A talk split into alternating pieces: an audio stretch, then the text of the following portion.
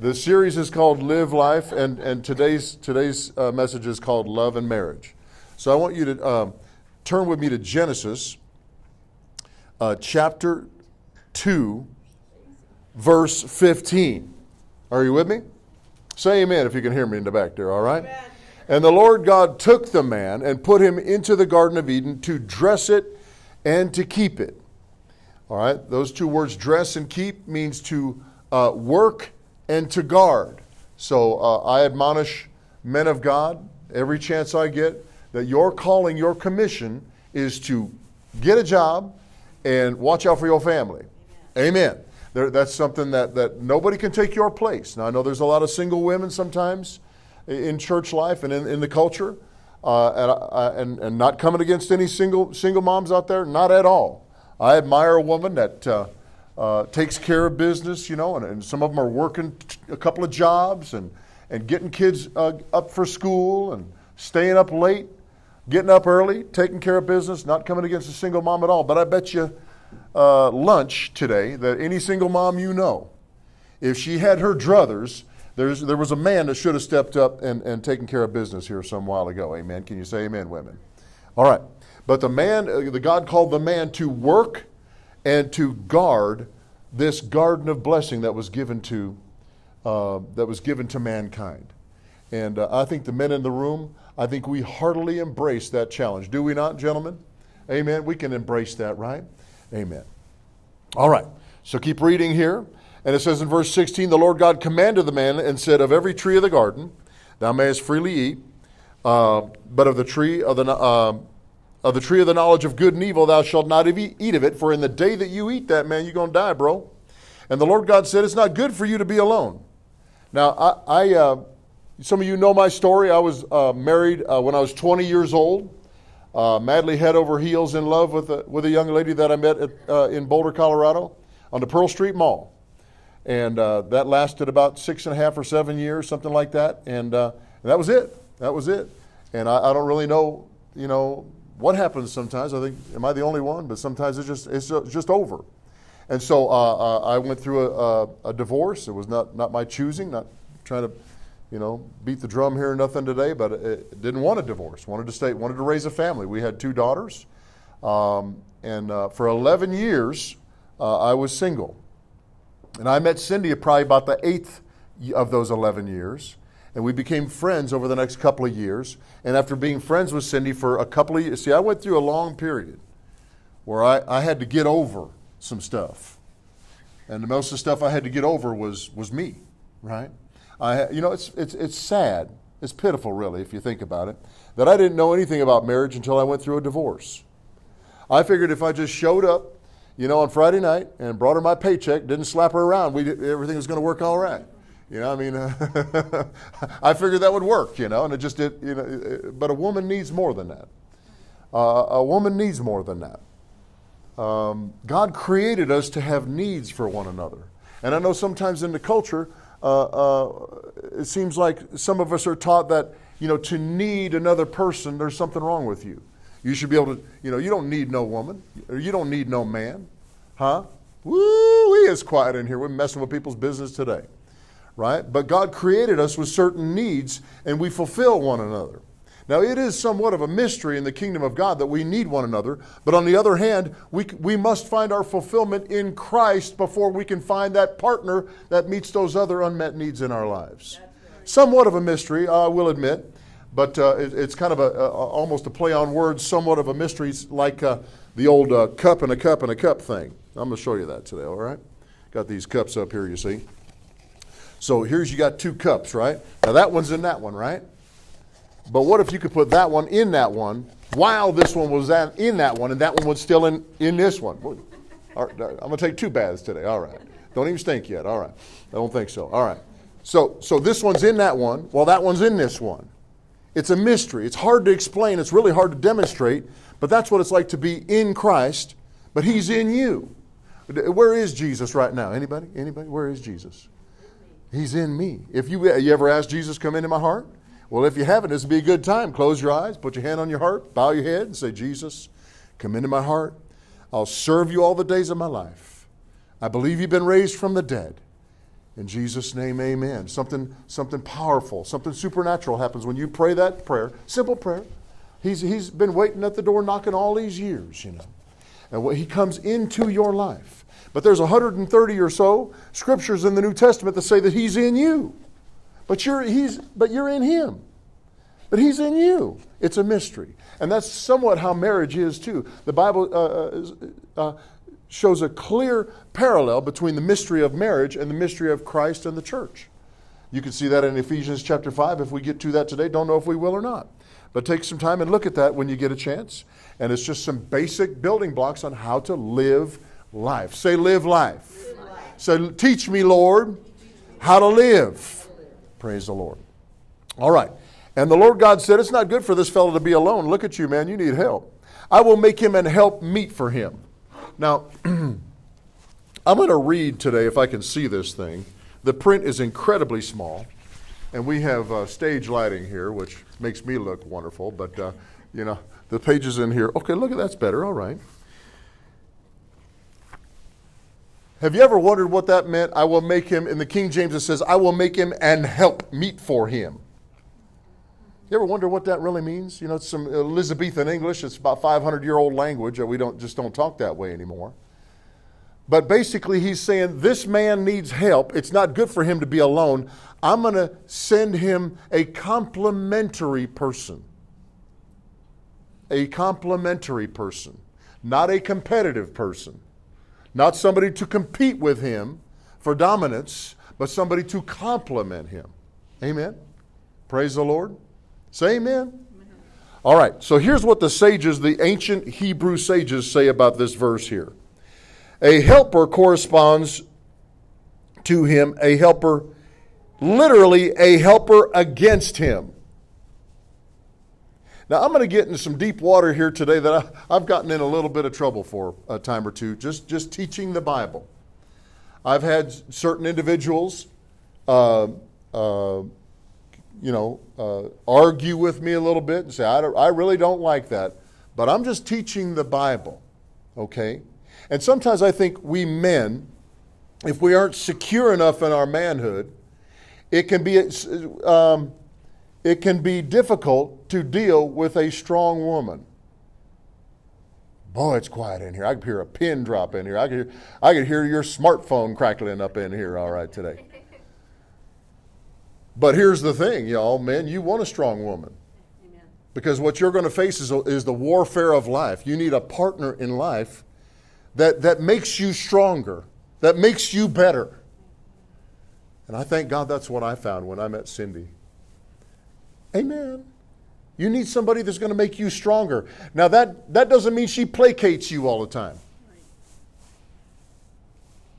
I can hear the air conditioning or something running in here. That's how quiet it is in here. Amen.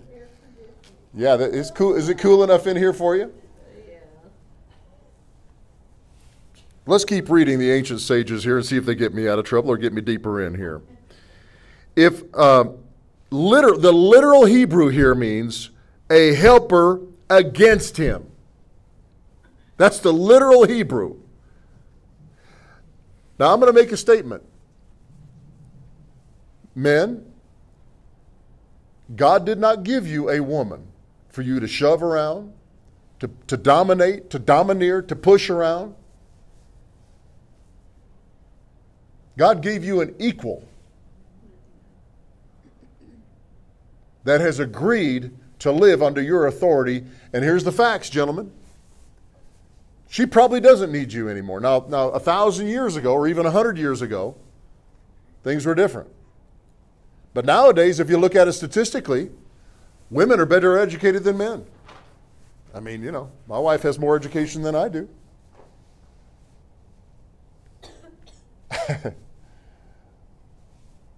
there's the, statistically there's more women graduating from university today than, than there are men. Praise the Lord. And it's creating somewhat of a crisis in our, in our culture.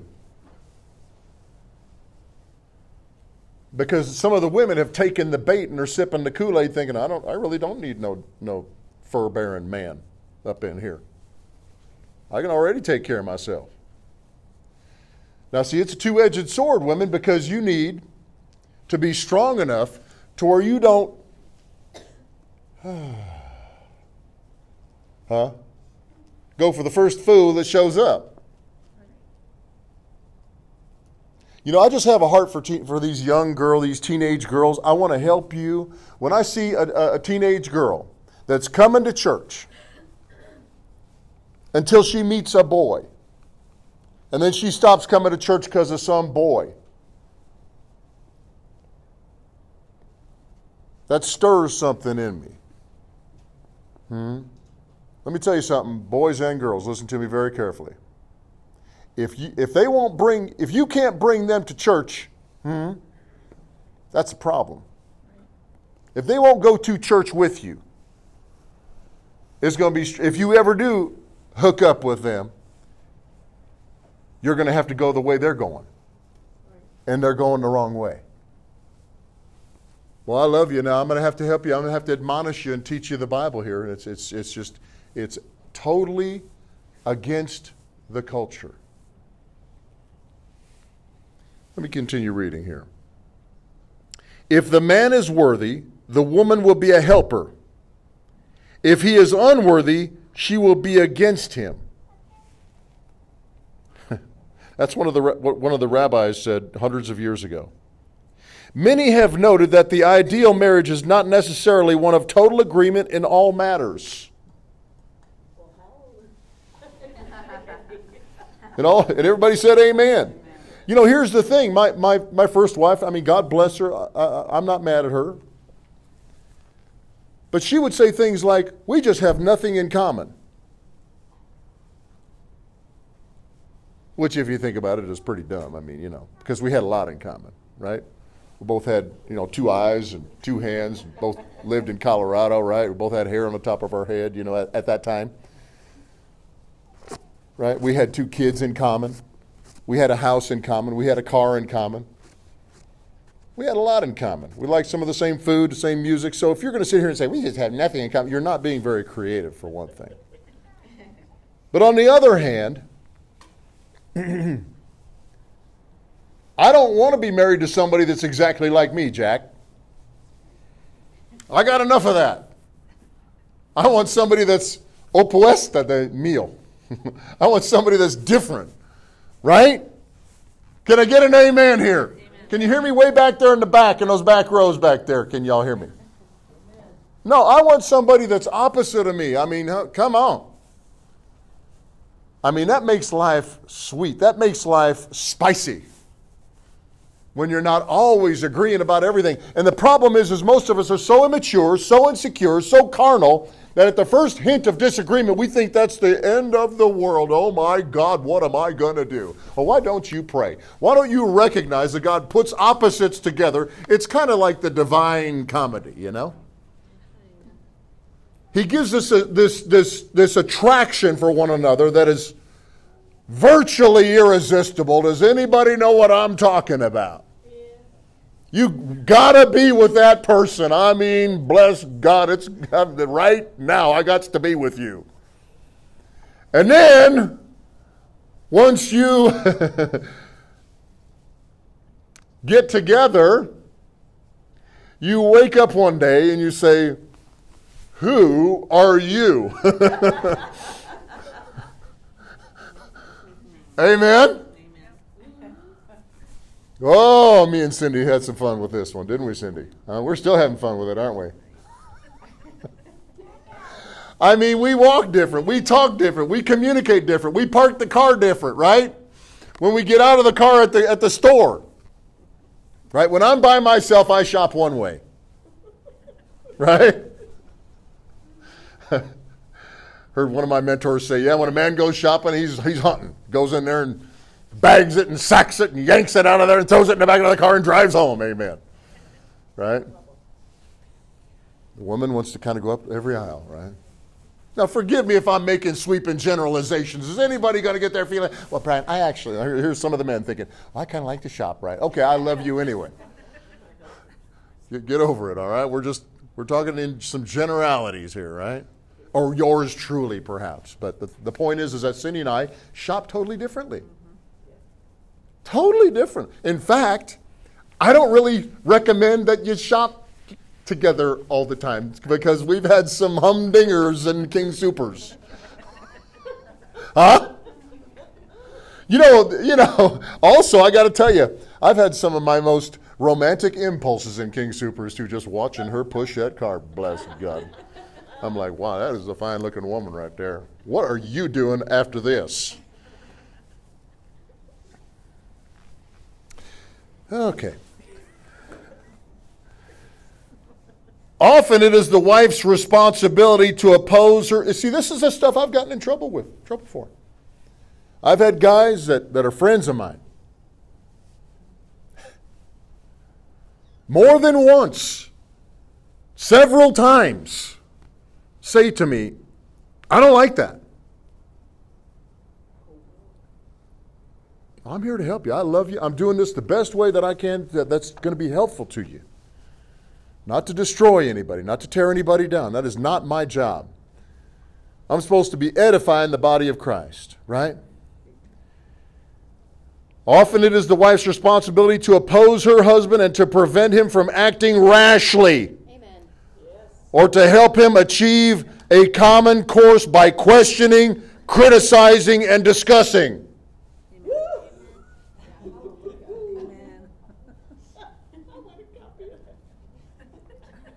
Get, get, the, get the podcast, right? why, would, why would a man need a, wo- a woman to do that with him?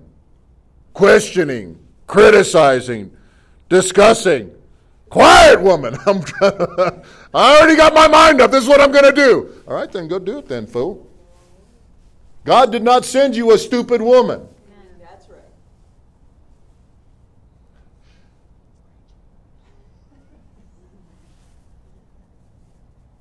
I don't know about anybody else, but I know for myself. See, I'm just I'm I'm, I'm just being honest with you here. I, I've made some stupid decisions.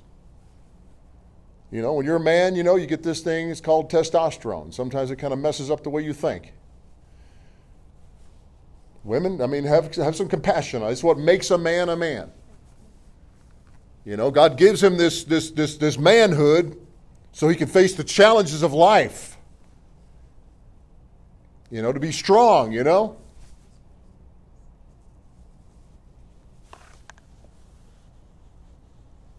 But he needs a complementary voice. Let's be, let's be wise to use our words, not like knives. Amen? But like salves and aromas whenever possible. I mean, Cindy, she just has a way, you know, of kind of coaching me a little bit when I start getting, ah, this is the way I'm going to do it. Bless God, this has got to happen now. And she's like, does it really have to happen right now like that? And, and you know, sometimes she gets a little stronger and says, go by yourself, fool. I ain't going that way. But there's times, I'm just going to be honest with you, and Cindy, if you use this against me, I'll deny I ever said it.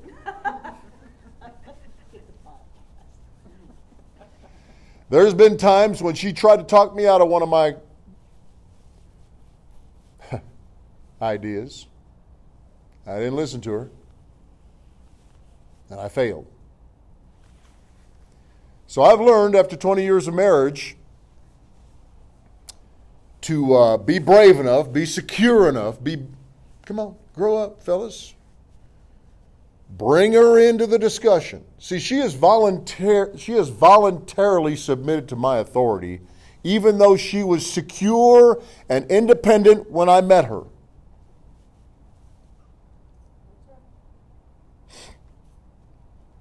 She has voluntarily submitted to my authority. The least I can do is honor that voluntary submission and give her something to, get, to submit to by saying, you know what, here's the situation we're facing. What do you think? I've just found we make better decisions that way. It requires some humility, gentlemen. In spite of that testosterone, it does require a little bit of humility. Amen? But here's the thing I, I find that when I give in to her, I become stronger. It's funny, it's, kind of, it's, it's, it's counterintuitive that you could give in and grow stronger. Seems like if you stand up to somebody, that makes you stronger. That's how we men are, right? Well, you ain't talking to me that way, boy. You and me, we going down, we going outside and all up in here and everything like that, right? Don't let nobody talk to you that way. You, I'm supposed to just let people run all over me? Sometimes young married men ask me questions like that. You mean I'm just supposed to just let her just do whatever she wants? Just run all over me? Like, if you married a woman that just wants to run all over you, for one thing, I, first of all, I doubt that that's is in her heart to run all over you. I don't think that's what she wants to do, right? But maybe she's acting out a little bit because you're suppressing her voice. I would too. I'd push back too if you was always shutting me up and shoving me down. Yeah, oh, I love you, Lord Jesus. What's she saying?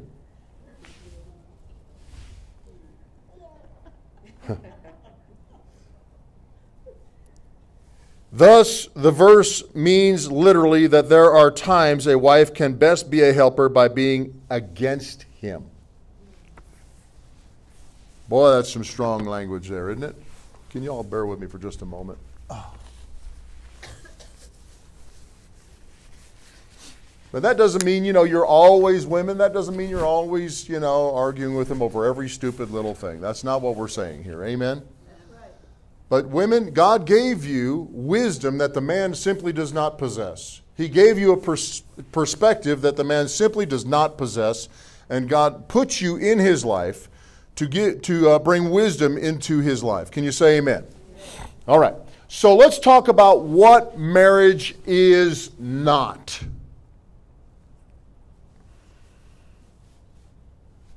You know, you'd hate to think you rejected something based on a lie, right? If I had a package up here wrapped up with a bow, and I said, Do you want this? and you didn't know what was in it, and you said no, what if it was something really good? Right? But I know right now marriage is, is, is under attack and, and, and um, marriage is changing. The fabric of our culture is changing. In some countries, statistically, people just aren't getting married anymore. And in some cases, the, the, the tax system benefits people uh, avoiding marriage. So let's talk about what marriage is not. Yeah. Marriage is not a legal contract with termination language. Now, I'm a contractor. I write contracts all the time, and you got to always put in there an out clause so they can get out of it if they want to. If I'm not serving the customer, if the customer is dem- demanding too much or not paying on time, those kind of things, you can get out of it. A marriage is not a legal contract with an out clause. It's just not. Right. Now, my first marriage, I went to the justice of the peace because I thought that marriage was a legal contract. I didn't, I didn't have the revelation. That was 38 years ago or something. I didn't have the revelation now that I had then that I have now about what marriage is. And a lot of people these days are either opting in or out of marriage based on the concept that it is a legal contract. I don't want to get married because I don't want to be tied up legally with this person.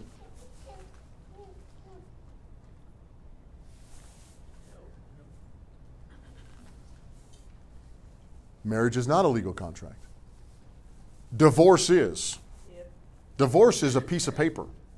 People tell us sometimes, well, that piece of paper don't make me married. Well, a piece of paper will make you divorced. I found out the hard way. You know, when, it, when, you, when you get divorce papers, it doesn't say anything about you can't love that person no more. Doesn't say you can't go out to dinner. Doesn't say you can't sleep with that person. All it says is her money ain't your money no more. And your money, we going to take it.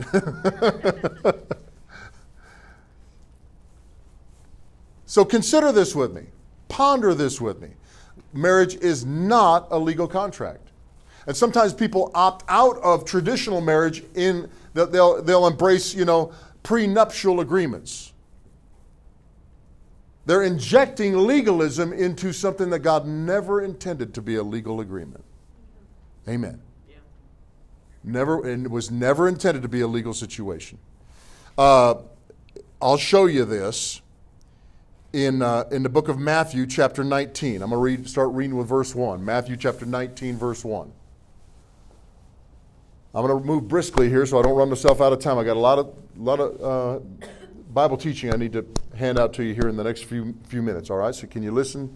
Listen hard, okay? We're going to move. Here we go. And it came to pass that when Jesus had finished these sayings, he departed from Galilee, came to the coast of Judea, beyond Jordan, and great multitudes followed him, and he healed them there, and he's still doing the same thing today.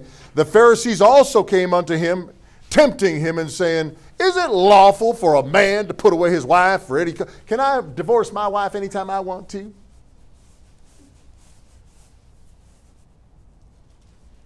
Because that's what they did.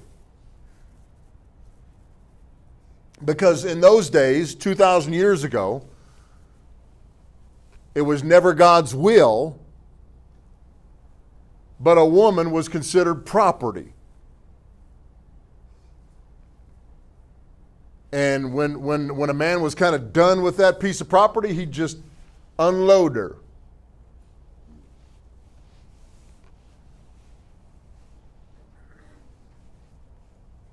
Jesus answered and said to them, Have you not read? I love it when he says, Don't you guys read the Bible? Don't you read the Bible you're quoting to me, son? I could just see him, you know. I'm sure he wanted to just slap some people sometimes. Don't you? You know what I mean? Or you, you got to be kidding me. You're quoting the Bible to me and you haven't even read it. You don't know anything. Have you not read that he which made them at the beginning, he takes you back to the beginning made them male and female, and said, For this cause a man leaves a father and mother and shall cleave to his wife. I'm gonna give you, I'm gonna give you a strong, strong point here. Gentlemen, there comes a time, you know, when you're born, from the moment you're born, your mama is your whole world. Hmm?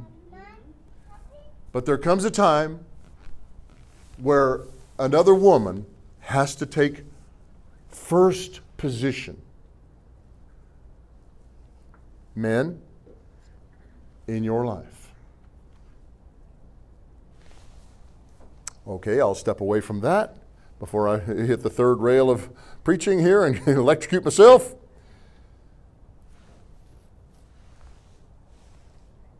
For this cause shall a man uh, leave father and mother and shall cleave to his wife. That means his primary, number one relationship is to his wife, Jesus and then his wife. Amen? Say amen and they two become one flesh. That's why they're no more two, but one. Now, I'm going to say this to you. I got I got I got to make this point. There's not one verse of scripture that I know of. Is everybody listening to me? Yes.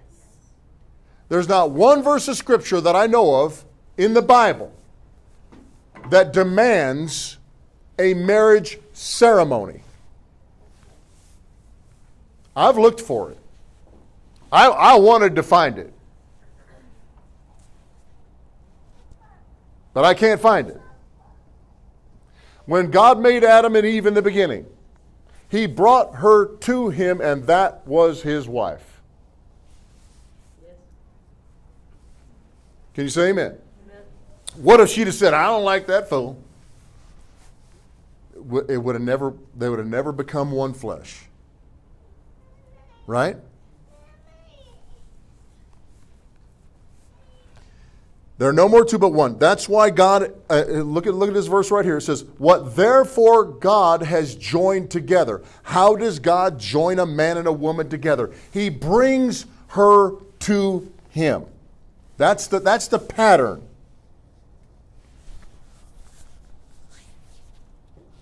That's why sometimes we can frustrate ourselves, men in particularly, uh, when we go hunting for a wife. If you want God's best, men, you wait for the right one, for God to bring you the right one at the right time. It's more important to be the right person than it is to find the right person. That's what I learned during 11 years of being single, single is that I had to get my act together quite a bit before I was suitable marriage material.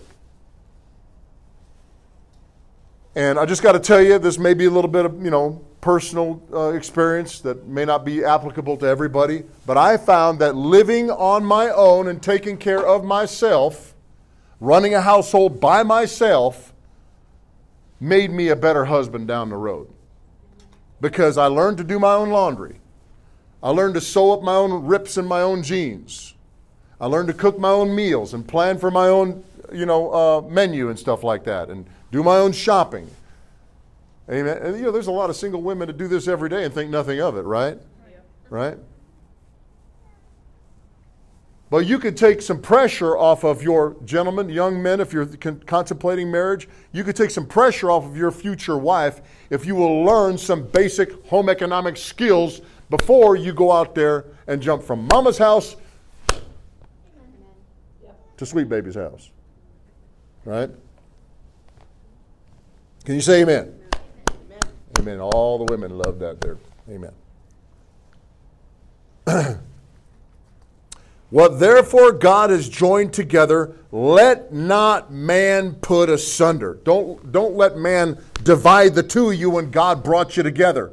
Now, when he says don't let man put asunder, there's forces that are working against marriage in the culture, in our legal system, in our tax system.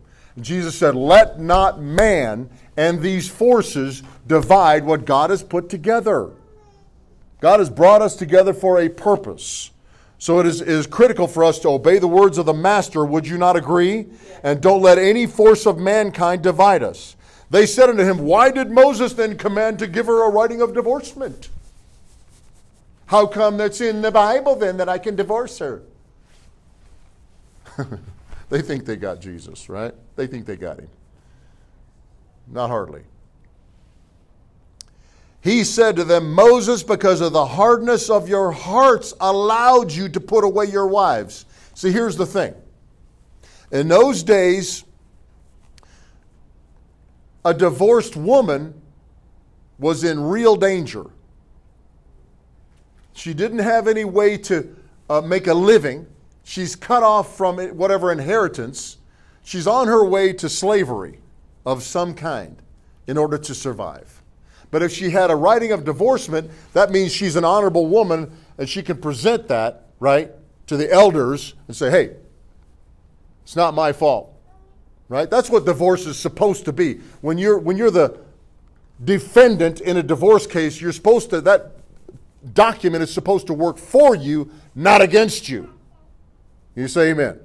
That's not the way it works in, in this culture anymore a lot of times. If you're the defendant, they they might throw you in jail. I'm just I've heard tell about some of this stuff. All right, is there anybody getting anything out of this? Is this edifying the body of Christ today? This is good, solid Bible teaching today, all right? All right. Uh, Moses allowed you to put away your wives, but from the beginning, he goes back to the beginning again. It says, From the beginning, it wasn't like this.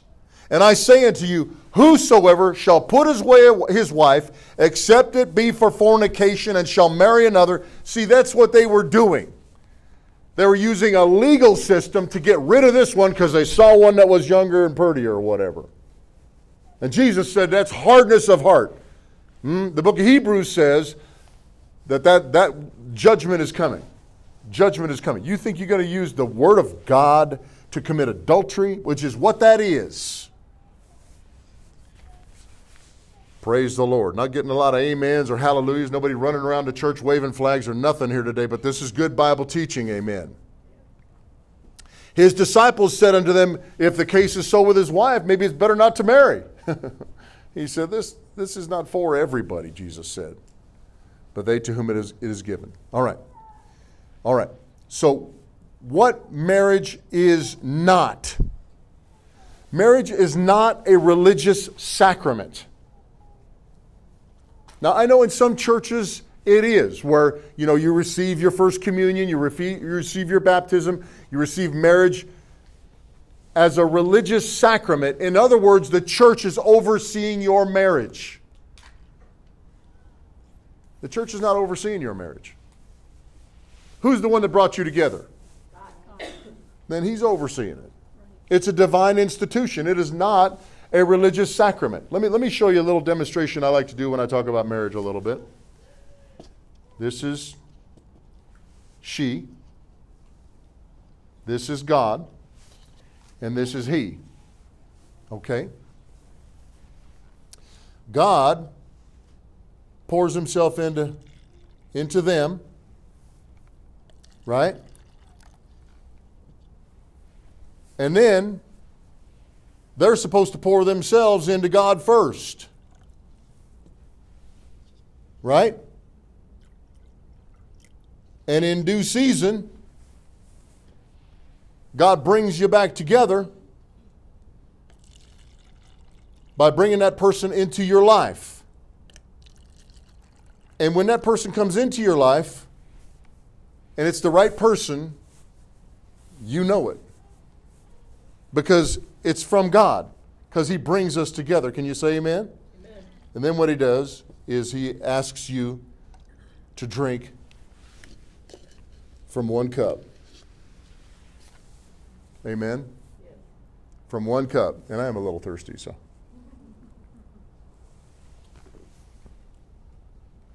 So it's you, it's he and she and God. That's what marriage is. Marriage is not a religious sacrament where we wave our hand over you and thus thou art married. I don't see that in the Bible. Want me to show you what I see in the Bible? I'll show you what I see in the Bible. Since you asked, I'm glad you asked, boy. Uh, Genesis chapter 24, verse 63. I'm going to show you exactly what the Bible calls husband and wife. You want to see it? Anybody? Nobody? Crickets? Everybody okay here? 2463. All right. And Isaac went out to meditate in the field at the eventide. And he lifted up his eyes and saw, and behold, the camels were coming. So, this is the story about how Abraham, you know, when he was an old man, he had the child Isaac. Remember the story? Right? Yeah. And then God told him to take him up on the mountains of Moriah and sacrifice him for a burnt offering, right? And then the angel stopped his hand just before he stuck that knife in him and said, Because you did this thing, in blessing I will bless you. And he pronounced the great blessing upon Abraham and his seed forever. So Isaac is the seed of Abraham. He is the child of promise now. And now he's 40 years old and he's never been married. I would dare say, I would bet you lunch, and I'm hungry, that he was a virgin at age 40. And there was no negative connotation to that whatsoever. I know they made a movie about that not long ago, the 40 year old virgin, like you're a, you're a fool, like Tim Tebow's a fool for waiting. Let me just help you out a little bit. There ain't no aphrodisiac like abstinence, yo. Better than any pill. There's something about plucking fruit when it's perfectly ripe there's just something about it if you eat it early, too. It just kind of leaves kind of a bitter taste in your mouth. He went out into the field to meditate by night, and behold, the camels are coming. Verse 64. And uh, Rebecca lifted up her eyes. She's on that camel. Uh, Abraham sent his servant way far yonder away to go find a wife for my son. And he's cautioned him, said, Don't take a wife for my son. This is this is a cultural thing. Uh, you know, we, this offends our modern ears. But in those days and in many places today, still marriages are arranged. Uh, we know we have a good friend, uh, Rock. You know Rock and Udi. Their marriage was arranged, and they're they're very successful people. Very, you know, they work well together. They're raising a family, and uh, they they stick together through thick and thin. Nobody's pointing a gun at them, making them stay together from another country, right? All right. So the servant went to, uh, uh, I think it's Paddan Aram, to go find Rebecca. and it was a it's a beautiful story. Read it for yourself about how the servant, you know, followed God and found the right woman, right, and brought her back, and he's bringing her back, and she's on that camel. It's, it's a camel train now. It's it's at least a dozen camels, maybe more. There's soldiers and everything with them. This is like a queen being brought back, right? To Isaac. Isaac is no slouch. I mean, he'd be like, you know, Don Jr. or somebody, right? And she's on that camel and she can see him walking out in the field by night. And she says, That's gotta be the dude. That's got to be him right there, right? You know what this says? When she saw him, she jumped off of that camel, and what'd she do?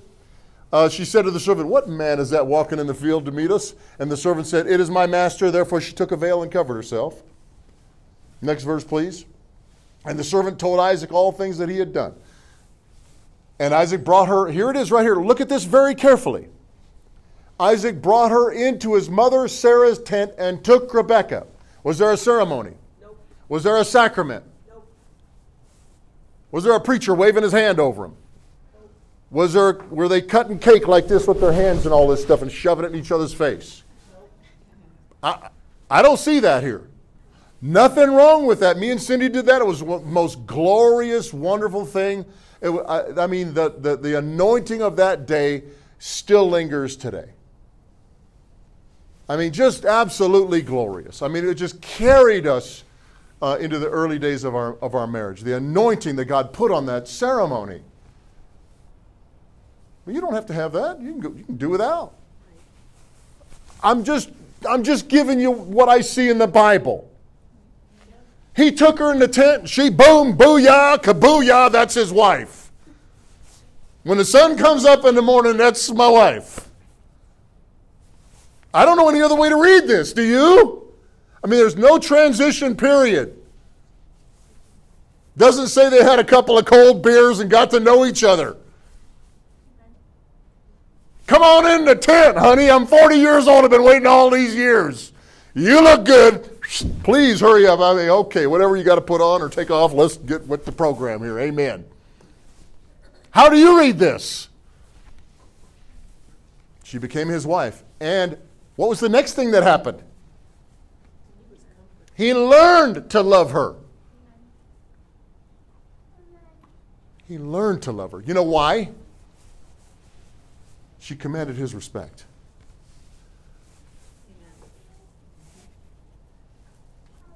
She's not a pushover. Girls, I'm just going to tell you, if you learn to say no, I'm not saying no, I'm not saying no at the wrong time. I'm saying when he says, I want to go get me, I want to take our tax return and go buy me a hot rod. And you're behind on your rent and the kids need shoes and your rent ain't paid. You know what you need to tell that gentleman? No. No. Stand up to him.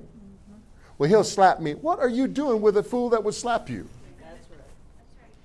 Well, the Bible says that I'm supposed to stay with him even if he slaps me. Bull shrapnel.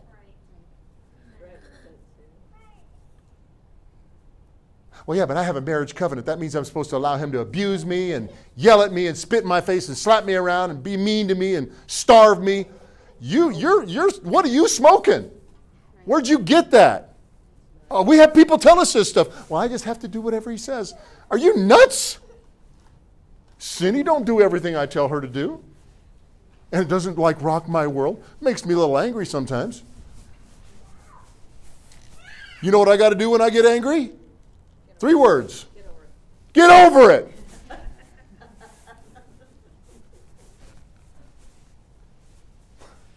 This is, this, is, this is prime time right here, friends. This is good Bible teaching. She became his wife, and he learned to love her. It, you, don't, you don't, friends, listen to me. Most people get married when they're, you know, in their 20s, I guess, you know, statistically. We know so little about love when we're in our 20s.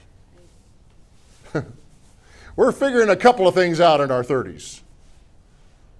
Our 40s, we're kind of getting our feet on the ground a little bit. But man, you don't really hit your stride till you you get a little bit of snow on the rooftop. Amen. It takes a while. A- And the longer you go, the better it's supposed to get. Yes. Oh, that was a, uh, that you could do better than that. Come on now. The, the longer you go, the better it's supposed to get.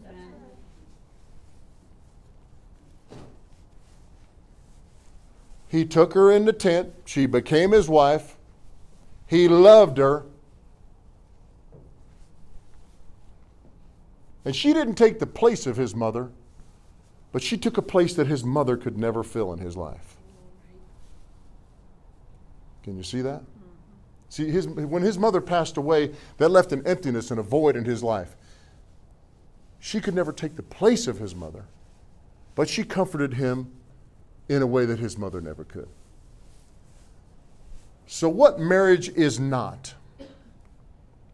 And I only have two hours left here, so I better really hustle, right? Uh, marriage is not a ceremony. It's not a ceremony. Now, the ceremony's good. Your friends and family and neighbors want to celebrate with you, but marriage is not a ceremony. Amen? I mean, you know, I mean, you ever watch, what was it, Goodfellas? At the, at the marriage ceremony when they get married and all these people come up with these big wads of cash, right? And they got their big bag and they stick it all in the big bag and then the bag's getting heavier and heavier. She's looking at like, this is pretty cool. Why didn't we do this a long time ago? We had a similar similar situations when we decided to get married. People want to celebrate with you. It's a good day. It's a, it was the best day of my life. Amen. After Jesus, after July 13th, 1988, when I gave my heart to the Lord, and July 31st, 1999, the number one and number two. I don't know, number three was probably November 2nd, 2014. Amen. Huh? Anybody know what that day was? That's when we launched this church. Next Saturday is our anniversary. Amen. Five years. We made it five years. There's no stopping us now. Right. There's no stopping us now. Amen. I mean, y'all came out in those life threatening conditions and you got your mucklucks and your parkas and everything and your blankets, and we're going to make it. We're going to make it. We're going to make it big time. That's right. That's right. Marriage is not a ceremony, it's not a legal contract. Sometimes people are afraid to get married because they're afraid that person's going to take everything from them. What are you doing with them? What are you doing with somebody who's going to take everything you got? Is, do you think so, so have such a low opinion of yourself that you would are you listening to me that you would give yourself to somebody who would steal everything you got you would give yourself to somebody that does not love you when God loves you and we love you you need to learn to love yourself some amen and then you won't give into that nonsense it's just sex. That's what I, that, that, from my perspective, if you're living with somebody, no, I love you, Jesus. I love you, Lord. I worship you, Jesus. That don't love you, why? Why? Why? You got to learn to love yourself and you grow strong in the middle of that. You might wake up one day and say, you know, I just, I may not need somebody that don't love me. Huh? All right, man, there's some points I really want to make here today. Can you can you be good to me here for a minute? What is marriage? You might want to write this down. It's a short little saying. What is marriage? Marriage is the voluntary commingling of one man and one woman and one God by a blood covenant for life. Boy, it's quiet in this place, man. What is marriage? Marriage is the voluntary commingling of one, it's inseparable. You can't uh, separate the water from those two cups, it's impossible. And when you drink it, it goes down into the inside of you. That's what those ceremonies are for when you hook the arms and you share the, the wine. You're saying that our lives are forever intertwined, inseparable forever. That's what you're saying. It's the vestiges of an ancient blood covenant. The voluntary commingling of one man and one woman and one God by a blood covenant for life. Blood covenants are, there's, there's no way out. There's no way out. Say amen. Amen. That's right. I may have to go next week with this too. Amen. Because there's a lot here that I don't think I'm going to be able to get to.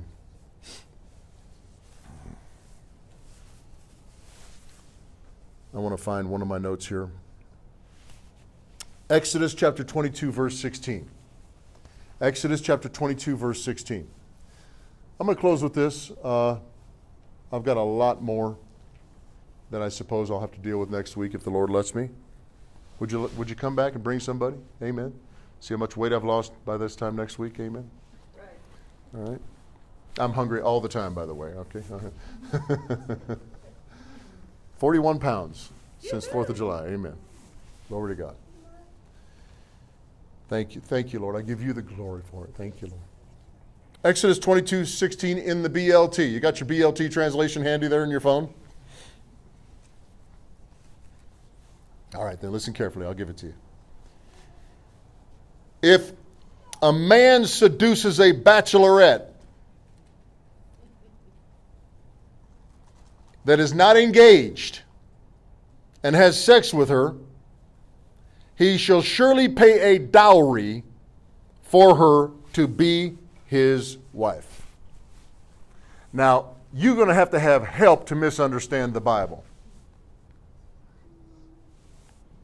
This is so simple. It says, it's not talking about rape, this is talking about recreational sex. Now, the, look at who the responsibility is with. If the man seduces the bachelorette that's not engaged, that means, well, I'm single, you're single, we're both going to the same university. I, I ain't doing nothing Friday night. What are you doing? Whatever you're doing, that's what I'm doing. That's the situation. He shall surely uh, endow her to be his wife. Uh, that word endow is talking about a dowry. You know what a dowry is? There's the, the we don't do dowries anymore in this in this culture, but that's a very recent situation. Still worldwide, they, there's dowries are, are demanded. If, if, if I'm going to give you my wife, there's going to be a dowry. I mean, excuse me, if I'm going to give you my daughter, you're going to pay a dowry for my daughter. What is the dowry? It was enough for her to survive on if he died and left her with the kids. Like a life insurance policy. Now, I don't know about you, but some people have life insurance policies and they're worth more dead than they are alive. Why?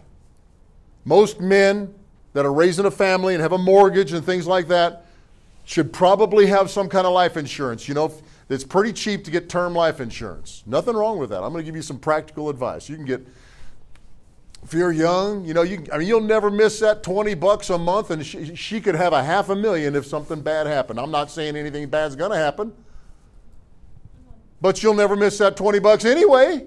That's right. And she has security.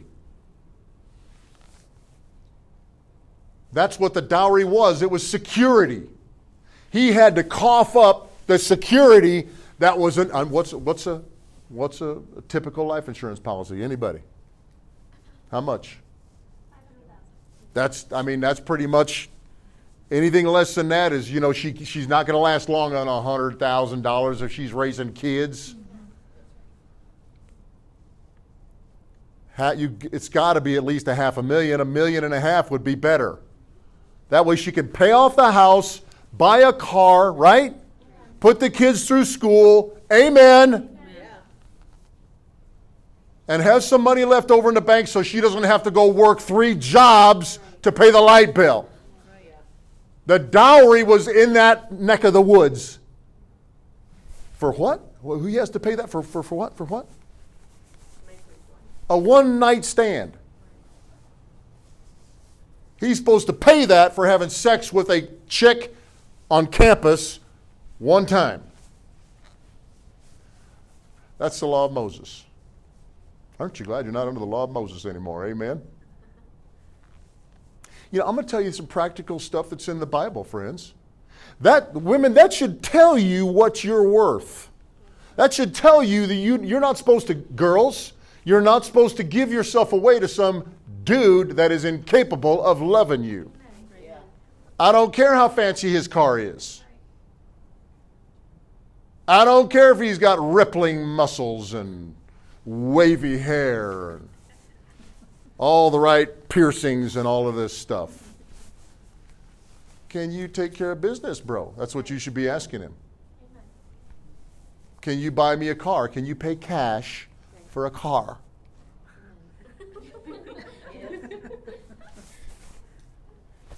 Amen. Yeah. That's kind of stuff you should be asking him. Because if, listen, if, if he can't be the man before you get married, you're going to have to be the man after you get married. Right. Glory! Uh, you know, I mean, I, I don't care how crazy this culture gets. I still believe a woman deep in her heart wants a man that loves her enough to take care of her. Amen.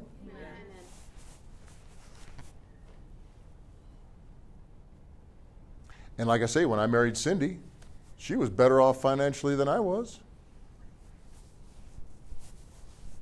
So, no condemnation on anybody.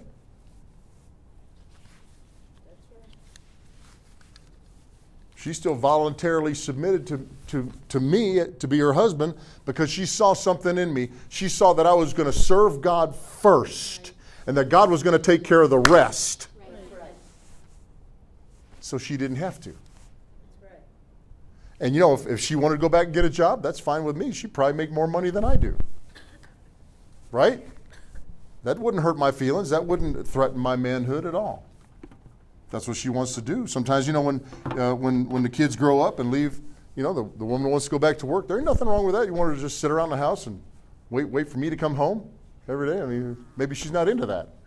Every situation is a little bit different. So we're not trying to bring any condemnation or belittle anybody in any situation. But what I am saying is that sex isn't supposed to be cheap.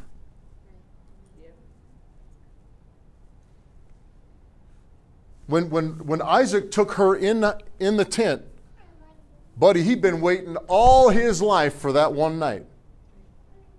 And it was worth it for her. He made it worth her while, right? Overnight, she, if she wasn't rich before, she was shown enough rich. Isaac was beyond our understanding of how rich he, he was. Kings feared him and envied him. He was so rich. When the servant went to go find her in Paddan Aram, he brought, read it for yourself, he brought jewels. One translation says a crown. That's what that ring is supposed to signify. He's supposed to be able to have enough substance with that ring to show you I paid cash for Cindy's wedding ring. I'm not saying I'm better than anybody else, but I paid cash for her ring. I felt like I had to do that. If I, amen. I want to take care of my woman, right? And I've had to work long hours. Some of you men know what I'm talking about. You just got too much manhood in you to say, yeah, well, you know, I mean, you know, I know you don't got socks or whatever, but I just, I'm tired. I don't want to work today. There's just something in me where I, I was going to work to take care of my family. Amen. Father, in Jesus' name, I pray that the Word of God would bring edification to the body of Christ. I pray that it would bring unity to marriages. I pray that it would bring, strength to marriages in Jesus' name. That between husbands and wives, Lord, whatever the situation, that you would weld something together on the inside of us that is forever, as long as we both shall live until death do us part in the name of Jesus. In the name of Jesus. Something special, something strong. Lord, help husbands and wives to see each other as equals, regardless of what the culture says, regardless of what the bank account says, regardless of what the, the education system says. Help us to see each other as God's gift to one another, Lord. Just the way we are. That God, you gave me this man, you gave me this woman, Lord, just the way they are. And help me to help them be the best that they can be. In Jesus' name, in Jesus' name, in Jesus' name, in Jesus' name.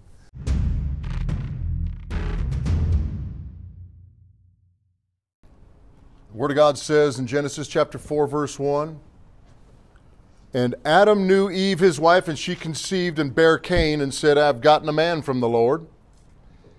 And uh, she again bare his brother Abel, and Abel was a keeper of sheep, but Cain was a tiller of the ground. Now, I've heard preachers go on and on and on about how God was mad at Cain for being a gardener. I just don't see that in the Word of God because if you go back to Genesis chapter 3, verse 23, it says that he sent Adam out of the garden to till the ground. So I just don't see that. I see something else in these verses that I'm going to show you here with God's help in just a moment. Verse 3, Genesis 4 3. And in the process of time, it came to pass that Cain brought of the fruit of the ground an offering unto the Lord. And Abel he also brought of the firstlings of his flock and the fat thereof, and the Lord had respect unto Abel and to his offering. But unto Cain and to his offering he had not respect. And Cain was very angry, and his face showed it. Okay? And the Lord said to Cain, Why are you so mad? Why are you mad, bro? And why, why, why you, uh, is your countenance fallen? If you do well, don't you know you're going to be accepted? But if, uh, if you don't do well, sin is lying at the door. We need to recognize that our pathway is leading either to righteousness or to iniquity. Iniquity is the pathway to sin. Getting on the ra- wrong pathway, even if you're not actively involved in some sin, still displeases God. And it's going the wrong way doesn't please God because He knows that it ends in destruction. God's not mad at us. Listen, the Bible says, This is like the waters of Noah unto me. As I have sworn that the waters of Noah should never cover the earth again, so have I sworn that I would never be angry at you. Does anybody think we're going to get another Noah's flood? Nobody believes that, do you? Because every time you see that rainbow, you know that God made a covenant with mankind. There's never going to be another uh, deluge of that magnitude. The universe, however, will be renovated by fire at the end of the at the end of the uh, millennium, and you and I are going to be dancing around a bonfire, enjoying enjoying the, the show, right? You got to be on the right side of this thing, man. It's going to be a bummer, right?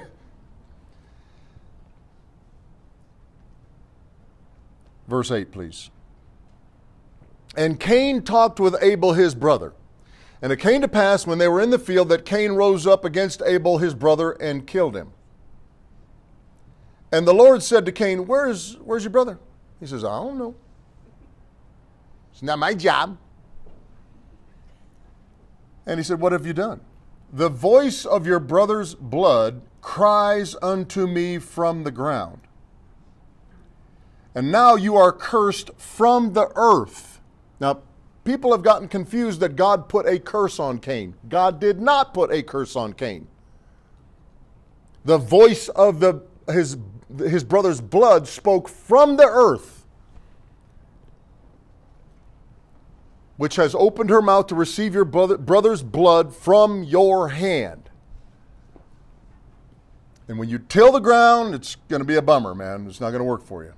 Now, what was the root of this whole thing? Go all the way back to verse 3. In the process of time, it came to pass that Cain brought of the fruit of the ground an offering to the Lord. What was the quality of his offering? The Bible doesn't say anything about it.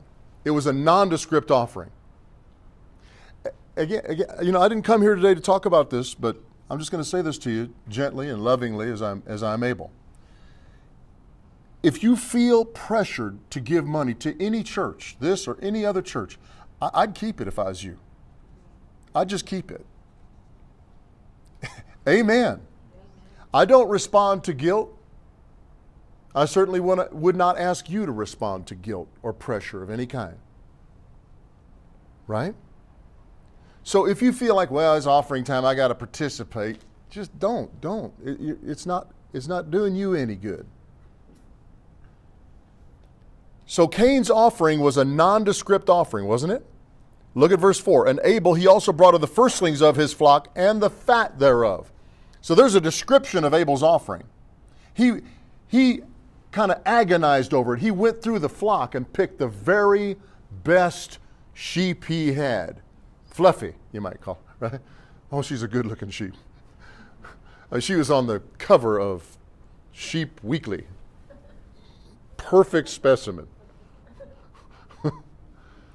He went through the flock, and God only knows how many he had. But he found the very best, and he gave the best part. He didn't just give, give the hooves and the horns, says he gave the fat. And everybody knows that's the most delicious part, right? Right? If you're doing a ribeye steak after church today, no, we're having lunch here at church, right? Anybody getting hungry?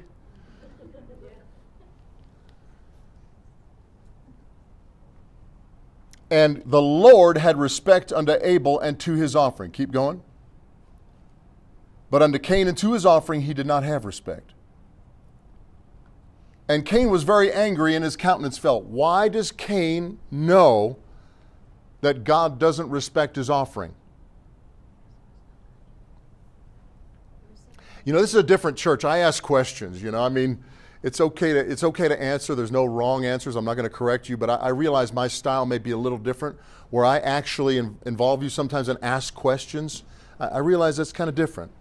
But why would Cain be so mad? Why he must know. He must see something that shows him that God is not receiving his offering. God does not receive every offering. You know, I've sent some back. I'm not sending yours back today, I've sent some, some offerings back. There was a guy who, uh, I'm not going to give you all the details, but he was sending me money every week, you know, when I was on the radio. And he wanted to have lunch with me. We went and had lunch, and it just got really weird. He wanted to control me. He was just a really weird person. And then he started sending me these nasty emails and criticizing me and everything. And I'm like, dude, here's everything you sent me the last couple months. Uh, take it back. Take it back. Uh, God does not receive every offering. But when He does, what happens to you? Your offerings, your tithes and offerings open the door for you to receive more blessing. Does anybody believe that? I can tell you from many, many years of experience that this works. This works in good times, it works in not so good times. I have tested these principles when I was starving. I used to say 75 pounds ago, got it down to about 50 now.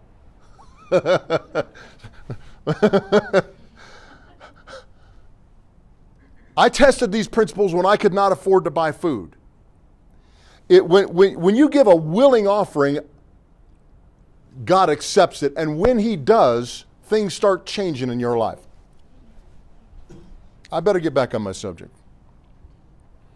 I want you to look with me at, um, praise the Lord. not going to charge you no extra for that.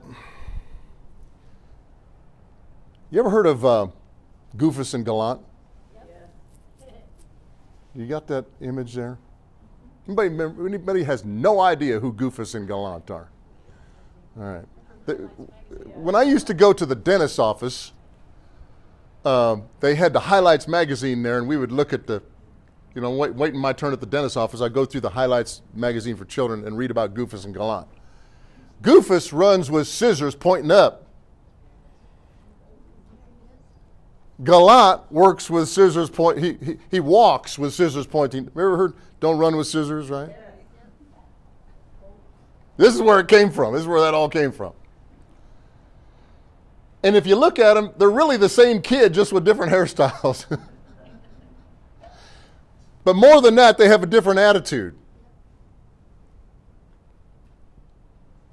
And God is interested in our attitudes. When we're talking about raising children, we need to focus on their attitudes. Did I forget to turn my thing on? Can you hear me in the back? Can you hear me in the back? Okay.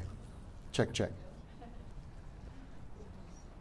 We have a propensity to focus on behavior. Don't do this, don't do that, right? And you got to do that sometimes. But more importantly, if we can deal with a child's attitudes,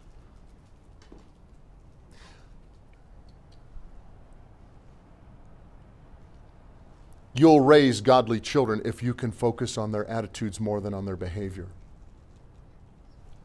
I have so much to say today. I need y'all to pray for me and help, because, amen. Just pray for me right now. Say, Father, help him to do this in Jesus' name. Amen, amen, amen.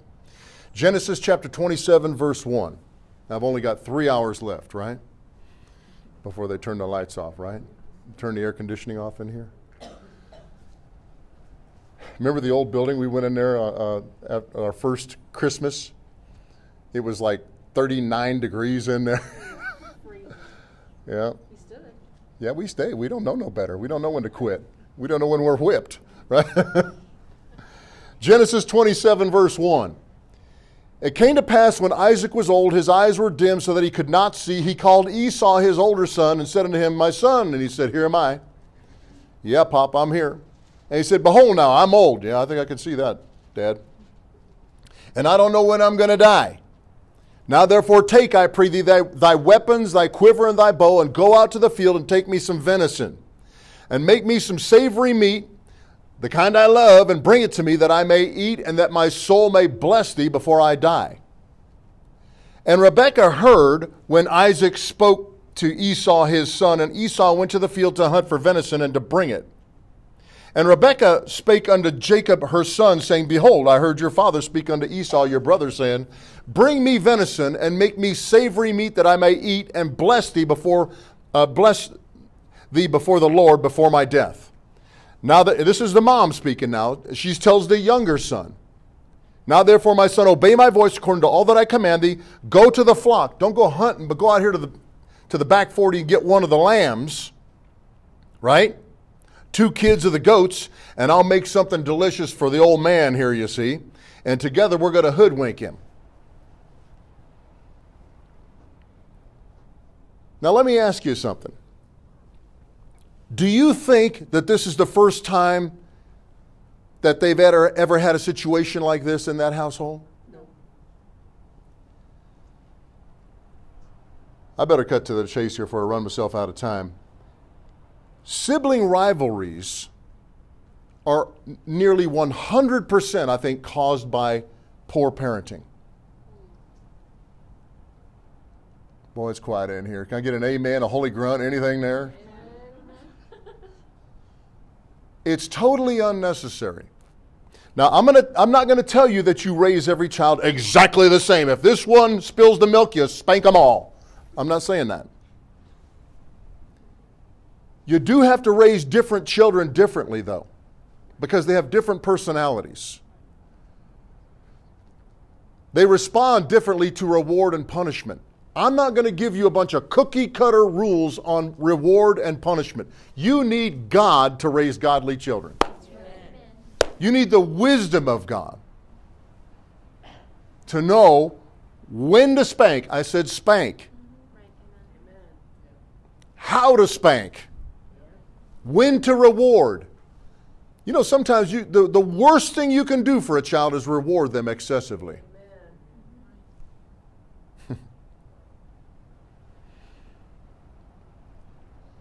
But in this family, Rebe- uh, Isaac and Rebekah, they had favorites. And that created these dreadful rivalries that changed the destiny of nations.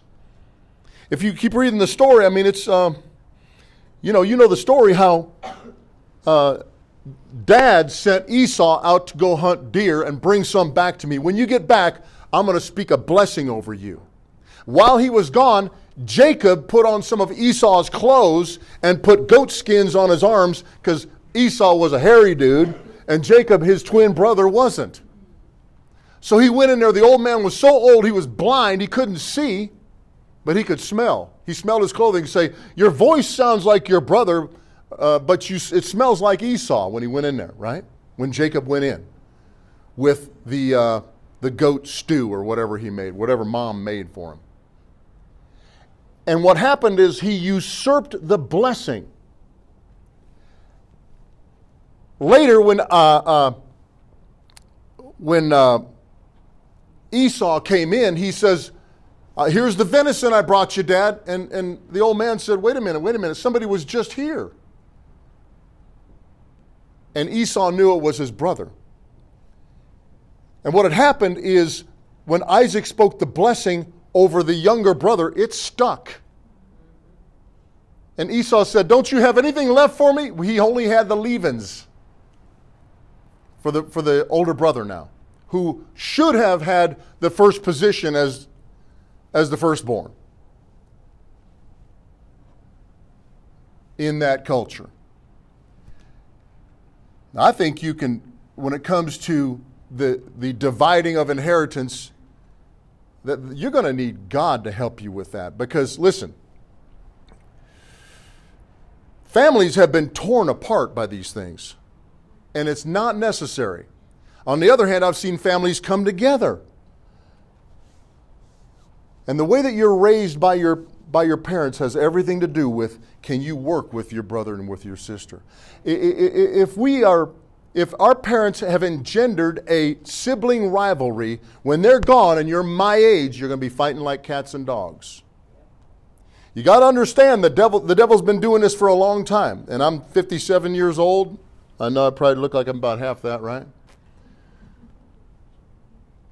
But when your kids are my age,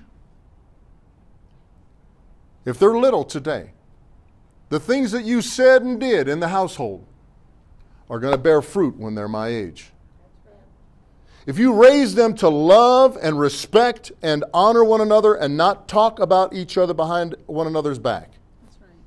See, if, if, see what was happening here is Rebekah chooses sides and has a secret conversation with the younger son. That's like cutting the older brother's throat. Right. Right. Where do you think Jacob got all his? If you read about Jacob, he, the word Jacob means um, usurper. Because in the birth canal, when they were coming out, the older brother uh, uh, was coming out, and Jacob took a hold of his heel on the way coming out the birth canal. He wanted to climb over him and become the dominant one. And his mother played into those character traits, those characteristics, and accentuated them. Boy, you're going to have to have the wisdom of God. Our, our job as parents is not to make these radical changes in our children's personality and behavior. Our job as parents is to nudge them lovingly, consistently on the pathway that they were born into, that God sovereignly ordained for them from the foundation of the world. You're going to have to know the heart and the mind of God for this child in order to cooperate with God's plan for that child. That's good Bible teaching right there. Einstein would have been a lousy NBA player. Right? Right? I, my, my brother met Joe Montana one time. He says he, he he's kind of dumb. Has a dumb laugh. He's never go, he never could have come up with the, the, uh, the theory of relativity. I, Joe Montana could never do that. You have to recognize the talents and the gifts that are in your children and help them to stay on that path. Not say, well, you're to, you know, what would, what would it be like if Einstein's parents gave him a basketball made him dribble that thing 12 hours a day? You're going to be a basketball player, bless God. Shut up, you're going to be a basketball player. a lot of wasted energy. And here's, here's, here's the bottom line here's the payday if we're heavy handed with our children. If we're too heavy handed with our children, here's the payday. Are you listening to me? I love you. I mean, I, I, listen, I love you. I want to help you. If we're too heavy handed with our children, there's going to be a broken relationship between the parent and the child. And they're going to grow up and struggle with relationship difficulties their whole life. I could get a lot more specific, but people that struggle with gender identity. I'm just telling you this as a pastor. You can agree, disagree, that's your business. This is my findings after many decades of watching people. People that struggle with things like sexuality, gender identity, promiscuity, things like that, have a, almost universally a broken relationship with a parent or parents. People that you know want to be with members of the same sex, sometimes they're trying to punish a parent.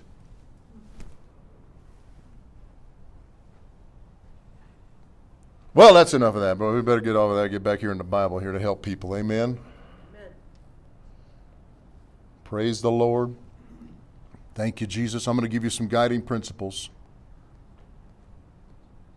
from my 72 pages of notes here I have today.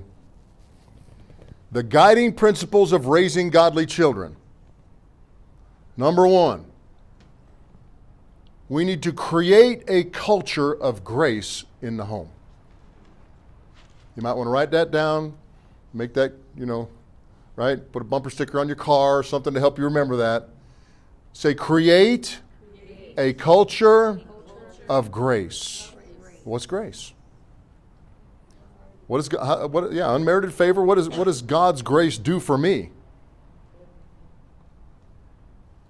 Well, He put my punishment on Jesus. I mean, I, I, I suffer no pun. God is not punishing people today. I know people that. Listen, this is not the day of God's judgment. This is the day of God's grace. I know people that should know better say things like, well, you know, I just can't seem to fix my Dodge. The hand of God must be against me. I had a guy tell me that. He'd been going to church his whole life. He's my age. And he thinks God is against him. He can't fix the wires on his truck. No, son, that's, that's not God doing that to you. Why would he think something like that? Maybe his parents created a culture of law in the home. We as parents, eh, you know, I got to address the men. I've gotten in a little trouble with, for this from time to time by being a little too firm with the men. But if you read your Bible, I've got pages of notes on it here today. If you read your Bible, gentlemen, God puts the primary responsibility for these things on the man. The Bible says that the man is called to train his children in the nurture and admonition of the Lord. That means the entire training and education of that child is the responsibility of the man. And you can't do it without that woman, by the way. Right? God made this, situ- this situations where we need each other. Now, God bless the single parents. Not coming against you at all. I've been through it. It's hard, especially when somebody's pulling the other way. And you're trying to raise a godly child. And your, your spouse should be supporting you and doing their part, but they're pulling the other way. That's, that's hard. I know what I'm talking about. And, but God's grace is on you. You do your part. The Word of God says, train up a child in the way that he or she should go. When they're old, it's going to work, man. Th- those words will never leave them raise them with the Bible, those, those words will never leave them. They'll be in their life forever. Plant those seeds lovingly, tenderly, consistently, and then live it. You got to live what you're teaching them. Friend, let me help you. If I'm not living what I'm teaching my children, I'm creating a manipulative, two faced hypocrite. Because that's all I am. Boy, it's somber in this place, isn't it? Amen. Listen, I, I'm praying about this this morning. I'm like, Lord, not everybody wants to hear this.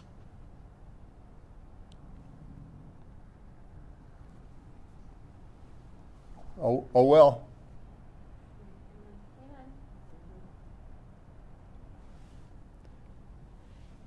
Create a culture of grace in your home. Yeah, but I can't make my kids do stuff. God can't make you do stuff either. Can all God's people say amen? How do you think? Smile, preacher. This is good for God's people. How do you think God feels with us? We won't wiggle right. We won't do what we're supposed to do. Well, does He smite us with the botch of Egypt? What does He do? What does He do? What does He do? He, he, he overlooks it. He overlooks it. He just stands right there where you left Him, saying, "Well, I mean, I." Right there where we left Him. He's right there where we left Him. And I think that's what you got to do as a parent. You raise them right, and they, they're going to come to a certain age where they want to start making some of their own decisions. You're going to be right there for them when they want to come home, and they're coming home.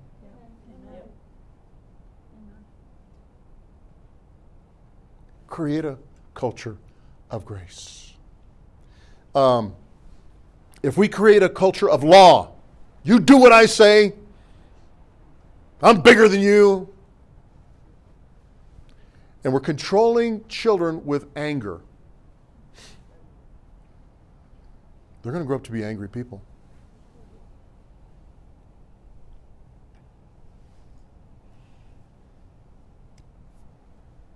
Remember, we're working with attitudes. You need God for this. We need, we need to address the attitude of a child. We need to pick up on attitudes. Here, I got, I could do got a couple of, I do got a couple of do's and don'ts here for you if you want them. You got to pick your fights with little kids when you're raising kids. You cannot correct every single thing they're doing. Amen. You're going to wear yourself out, Amen. and they're going to resent you for it. And I don't want that. Amen. If you call and they don't come, that's a problem. If you say, come in for supper, and they, won't put that thing down, you call them two, three, four times. I'm getting mad. And they're ignoring you. You created that. These kids just won't do what I say. I wouldn't either. You don't mean anything you say. Oof. this is not easy what I'm doing here today, y'all. Your kids should do what you say. If you're creating a culture of legalism, you're going to drive them away from God. Because you're, they, they see you're the image of God to them in many ways. And if you create a, cre- a, a culture of legalism in the home, they get an image of God as a legalistic, overbearing, disciplinarian monster. And they'll run from him. But if you can create a culture of grace, listen, you know what's going to happen? Is your child is going to begin to judge himself. He's going to say, you know what, that, that just don't agree with how I was raised. We have to create a sense of honor in our children, not a sense of, doggone it, you're going to obey me. That don't work. Man, if I could just share some one simple idea, brother, that don't work. We have to find a way with the love of God to, to plant seeds of honor in them so that it bears fruit later in life. Right, amen. That's just really simple stuff, man. It's not so it's simple to say, it's not simple to do because you got to have God every day. You might have to get out of bed 1 hour early and pray that God helps you not to be a jerk to your kids. That's, that's what I that's what I got to do. Amen. I have to pray and say, God, help me to be nice, you, you, you know, to my church. Help me to be good to my wife. Because we got flesh. And our flesh is selfish. Mine just like you. I want what I want because I want it. That's what I want. What?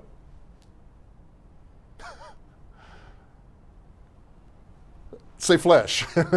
it's, it's, ugly, it's ugly. It's ugly. We got to have God, friend. We got to learn to walk in the Spirit. We have to learn to raise children by faith. We have to learn to walk in love. Some of you are thinking, well, I ain't got no kids. You, you just might. we should be using the law as a last resort, not a steady diet. Huh? I mean, if your kids, here, here's, here's a simple situation. You call the child for supper, they don't get up out of that chair. You got to do something now. You got to train the child before you yell the second time. You need to get an affirmative response out of them. Yes, mother, I'm coming. Amen. Michael was really good at this, man. I'd say, Michael. He'd say, What? I'd say, Michael. He'd say, What? He'd take a couple of steps and start walking to me. What? About that time, I stopped calling him. Then he'd come to me and say, What? What? What? What? he figures he's fulfilling the requirements of the law, but my grace is running thin. he thinks, Well, I'm moving in the right direction here. Am I telling the truth? Man, you got to know the difference between your, the way your kids are made. They're not, they're not all the same. I'm looking at the siblings in this room, and you're just, you came from the same mom and dad, you got the same DNA, and you couldn't be more different. God is amazing. That's God. God did that. He made you different. He made you unique. And we as parents got to recognize the uniqueness of every child and cherish it and guide that child lovingly and honorably on the pathway that God has destined for them from the foundation of the world. That is our responsibility. Not to make you do what I want you to do. That's selfishness.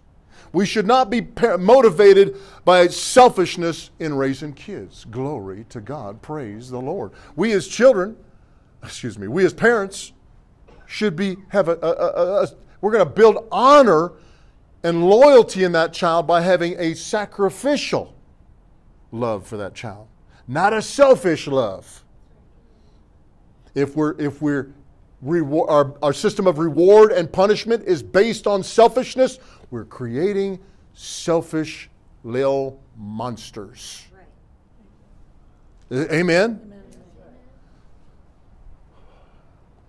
We got to believe that God is dealing with my children about life and ministry. He is. God is dealing with little kids. Come on now. Little kids. You know, we have our children's ministry. We believe in what we're doing in the children's ministry. We believe in what Michelle and her and, and, and Leah and, and the people that help them are doing in the ch- this is so important. I want those kids, I want your kids when they get big to not flake out on church.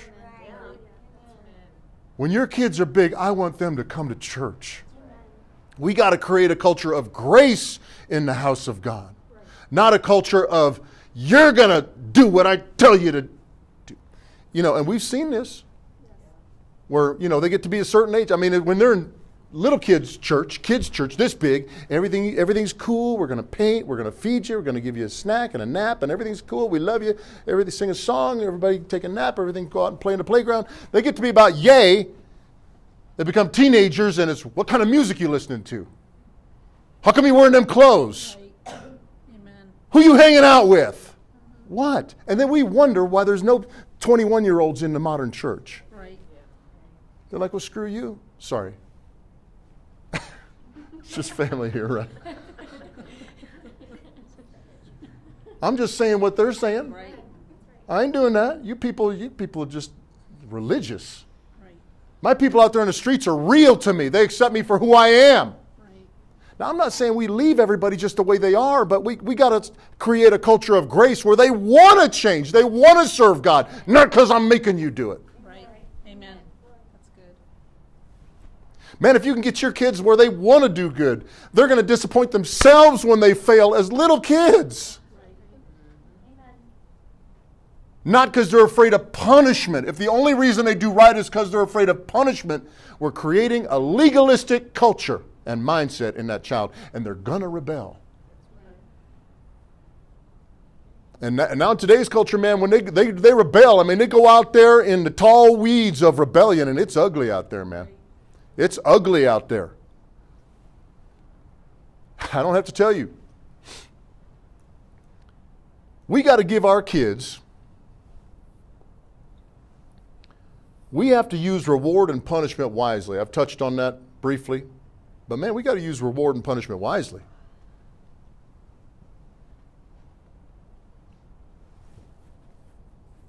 Should I meddle in people's business a little bit here? Here's some of the kids here. Let's see. Right?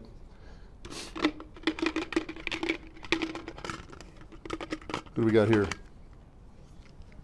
Freeze or somebody, right?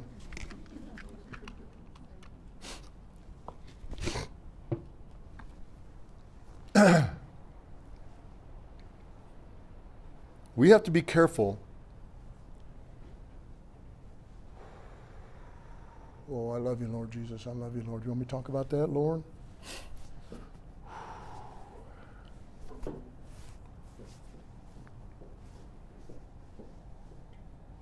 Thank you, Lord. Should I talk about electronic devices and junk food next week? We've got to be careful with these things, friends. Got to be careful with these things. All right, let's move to the next point. Giving kids a big picture vision of life. Say that with me. Say, giving kids a big picture vision of life. They got to get the big picture. And what's the big picture? It ain't all about. You want to raise a miserable child, grow up to be a miserable, self centered, spoiled, rotten, lazy brat at my age, and I know some of them that's my age, that's a spoiled, rotten, lazy, miserable, self centered, lonely old man. You raise a child to make them think it's all about you. It's not all about you. If you want to raise a child that's going to be healthy, happy, fulfilled, with a sense of purpose, a sense of destiny, you got you to give them a big picture vision of life. You, you got to train them in kingdom principles, serving God, staying connected to the local church, staying connected to your family. That's what's important. And, and if you are, they'll be. If I ain't, they won't. Praise the Lord. And I know it requires effort to make it through the life threatening conditions we're facing on the streets of Northglenn, Colorado today. How many feet of snow did y'all sled through today to get here? I'm so proud of you. it takes effort to stay connected to church. Right. Because the merry-go-round of life is going to try to sling you off. But remember, if you're not connected, they won't be. Amen. Amen. Give those kids a big picture vision of life. Serving God, staying connected. Can you handle a couple more points here a little bit? Education. I want you to put Deuteronomy chapter 6, verse 6 up there, please. If you could, please. Deuteronomy chapter 6, verse 6. Education. The Word of God says in, uh, in Ephesians chapter 6, I think it's verse uh, 24, that fathers are responsible for the entire education and training of children. There's one of these candidates now says we ought to leave kids in elementary school till 6 p.m. every day. And some of them already are. They go from school to daycare, and you, you and I understand. You know, you got to pay bills. You're going to have to have God show you how to live. We're talking about how to live life. Well, I just don't have the money if you keep coming to this church, your financial situation is going to get better. I can tell you that. That's why I'm here, and it's working for me. Is it working for anybody else? I know people in this room that since they got connected and stayed connected, their financial situation has turned around from really bad to getting better. And it's not because I'm some genius. I just found a few simple principles. And if you'll just do what the Word of God says, It'll, it'll work for you, I'm telling you. And you won't have to say, well, I can't raise my kids. I have to let the system raise my kids because I'm broke. That's the devil's plan to rob your children. And no condemnation. Come on, I'm not condemning nobody, but let, let's set a goal and say, you know what? By this time next year, something's going to be different. Write it down. Be specific. Put a number on it. Say, by this time next year, Michael uh, shared the prayer petition last week. Get, there's copies of it back there. You and your husbands and wives, write it down. Say, by this time next year, X, Y, Z is going to be different. And this is how it's going measurable. Something measurable that you can check up on yourself and say, you know what? God answered that prayer. Date it, sign it. I'm telling you, it works. These words which I command you today will be in your heart. Man, you have to get the Word of God in your heart, not just in your head, but in your heart to where it flows in every situation of life. You're like a sponge, man. You're soaking up the Word of God, and when the devil puts a squeeze on you, the Word comes out. Huh? Huh? It's real simple. These words which I command you shall be in your heart, and you're going to teach them diligently. What's, what's diligently mean?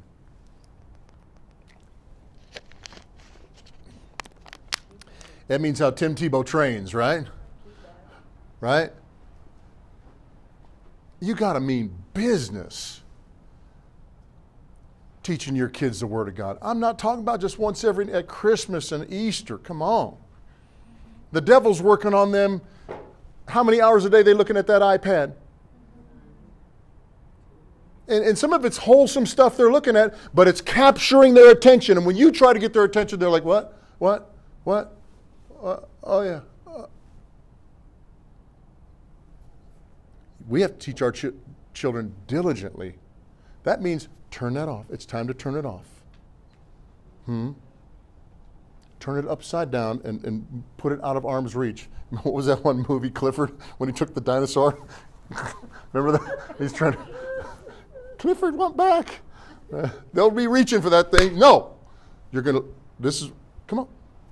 Can, will you do this? Will you teach your children the Word of God? I can, I'm only supplementary. The things we do here are only supplementary. You have to mean business five, six, seven days a week to make this happen, friend. I, I had an Amway salesman, man, they were after me a few years ago. They were after me.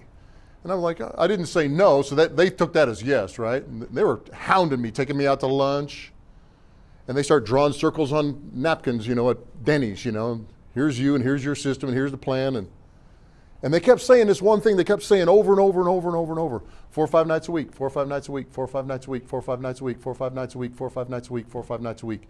You're going to do this four or five nights a week. If you do this system four or five nights a week, you will be rich. You will build your system. This multi level marketing thing really does work if you can do it four or five nights a week. Anything will. If you lift weights four or five nights a week, you, you're going to be something else. If you read your Bible four or five nights a week, right. you're going to be something else. If you train your children, I mean, just five minutes, 10 minutes, turn everything off. We're going to show God some respect. We're going to pray what happened at school today, four or five nights a week. You will see results, friend. One year from today, if you will adopt these simple principles, one year from today, you will see a change in your child. You're going to see a change in you. You know, this is where God taught me how to teach the Bible, is just teaching my children the Bible. I, I sensed the power of God teaching my kids the Bible. I would just read them Bible stories, and I could feel the power of God.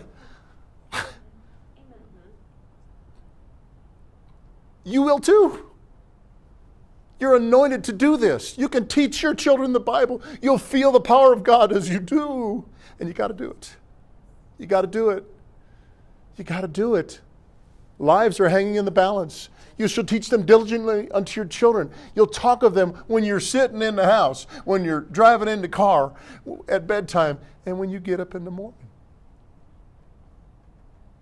Brother, if you just do that verse right there, your life will change. Your children's lives will change. What's the next verse say? Oh, that, that was my verse, huh?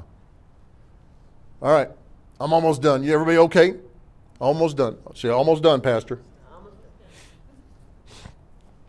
This education that you're going to uh, uh, teach your children, right? You're going to teach them the Bible, right? You're going to teach them a biblical worldview. So when they see stuff in the culture, where the Supreme Court says that the Constitution says that the founding fathers bled and died so that two men can get married, you're going to know, you know, that's not, that's against the Bible. I'm not, not saying I, don't hate nobody, I'm not against nobody, but that's, that's totally against the Bible. Well, it, it, yeah, but that's an old book. Brother, it's, it's up to the minute. It's up to the minute. And if you teach your kids a biblical worldview, when they hear this nonsense in school or in the media or on social media, and you got you got to get them ready for this. You don't be naive. Right. You have to teach your children about the devil just like you have to teach your children about God. Amen. Right? I mean, if I just throw a kid in the in a boxing ring with no training against a Golden Gloves champion, what's going to happen? He's going to get beat up. You have to train your children about the devil and how to deal with evil spirits and how to deal with this satanic worldview that permeates every part of our society.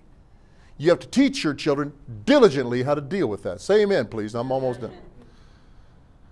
Kingdom service. This is part of the education that you are responsible for, for uh, sharing with your children. Kingdom service. And, and here it is. Here it is. I mean, I love you with all my heart. But if you don't serve God, why would your kids serve God? If I'm a Christmas and Easter Christian, what do you think my kid's are going to be? Part of this education is the laws of prosperity. I'm telling you, the laws of prosperity are totally counter to anything that they're teaching in higher education. Totally counter. They, they, they want us to believe, they want the next generation to believe the only way to succeed is to have get a half million dollars in debt to the government to get an education. Right? Then you can succeed. Nothing against education, but this is the real education here. That if you do without this, I don't care how much book education you have. Common sense living. We have to teach our children about common sense living. Giving your child a family sized bag of Doritos and letting them sit on the couch for eight hours a day with an iPad is not teaching your child common sense living. That's right. A child is going to have health issues, mental issues, uh, uh, learning disorders, and you create. We created it. Boy, it's quiet in here. I can hear the air conditioning coming through the vents and everything. That's, we have to teach some common sense living about health and wellness and money management and sex and life and how to live life. Right. We're responsible. Well, I thought everything has to be all spiritual. No, you got to teach your child how to pick up their own clothes and do their own laundry Right. and how to sweep the floor. Well, I can't make them do it. I, I made my I raised two daughters. I did not have this when, when my wife and I separated in 1988. There was no agreement. It was she was going this way, I was going that way. When I had those kids, I had them up. I had I, I was not a great hairstylist. I'll, I'll grant you that. But I had them dressed and fed and in church on time every Sunday. So help me Jesus. If I could do it in a cabin 40 smile pastor this is good. 45 minutes one way to church. Be on time. If i could do it by myself. We bring the sacrifice of praise into the house. If i could do it you could do it. You, if I, you got to mean business. Fearlessly loving our children through difficult times Every parent is going to face difficult times raising kids. Things don't turn out the way you wish. Things don't look the way you, you want them to look. You're thinking, man, is this the way it's going to be? Well, I don't know, but I'll tell you one thing for sure. You can love that child through difficult times. And you must. Don't give up.